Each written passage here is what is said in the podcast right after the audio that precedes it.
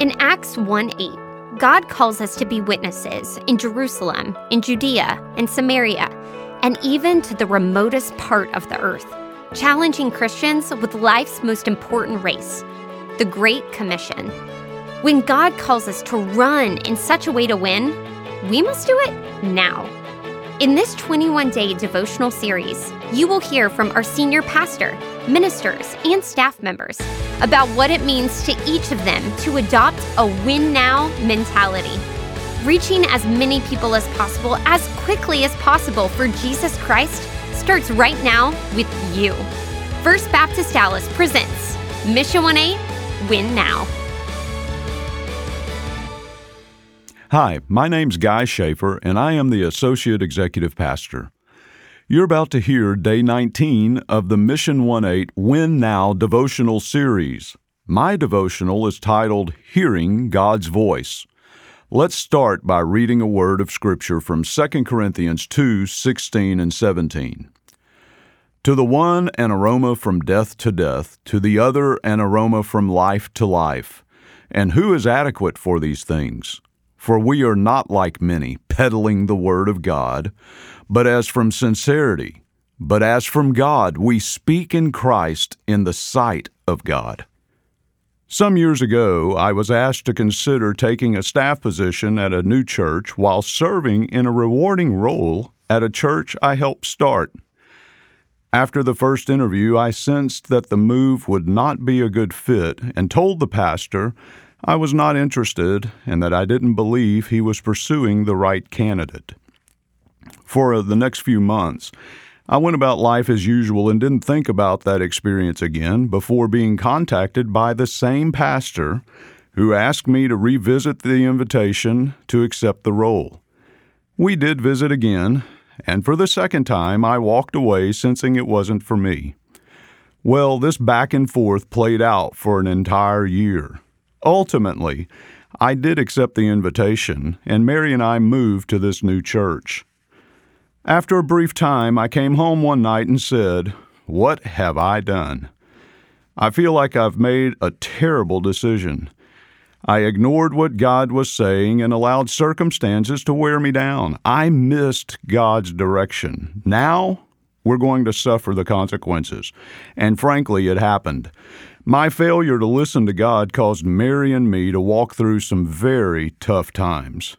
In Genesis 2:16 and 17, the Lord commanded Adam not to eat from the tree of the knowledge of good and evil. But Eve began to listen to another voice and did not hold firmly to her Creator's words.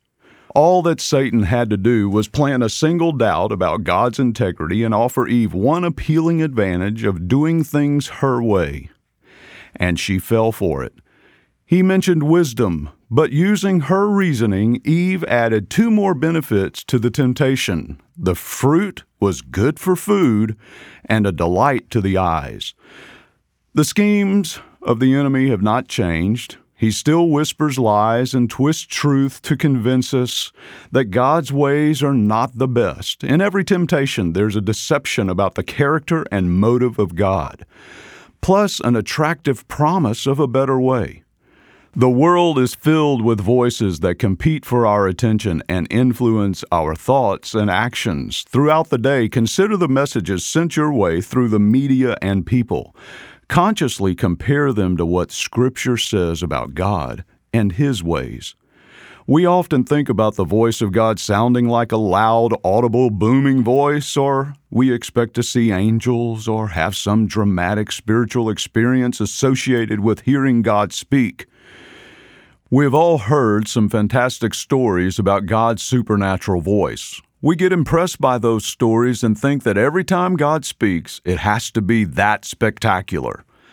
I found that these false expectations often lead people to miss when God is talking to them. Too many of us miss the voice of God because we're simply not paying attention. People tune out the voice of God by constantly chasing stimulation, focusing on their issues, and refusing to set their minds on the things of heaven for more than a minute. If you find yourself striving to hear the voice of God, I want to encourage you to rest. Relax and listen to God's voice. God designed us to hear His voice. It's part of the new nature you received when you received Christ. Rest, be in His presence, and then listen to those God's thoughts. In the Old Testament, we read about the hard-heartedness of Israel. They would be disciplined for their sin, repent, be forgiven, and then repeat the cycle. We read about them being stubborn and rebellious. Several times the Scriptures reprimanded the Israelites for having eyes and ears, but refusing to see or hear what God was saying. Too many people have a God who, very conveniently, always seems to agree with them. A promising sign you're hearing the voice of God, and not just a figment of your imagination, is that He is telling you things you don't like or agree with. If you submit to His authority in those moments, you will retain a tender heart and continue to hear the voice of the Lord. 1 Corinthians 2 tells us the Holy Spirit knows the thoughts of God and reveals them to us.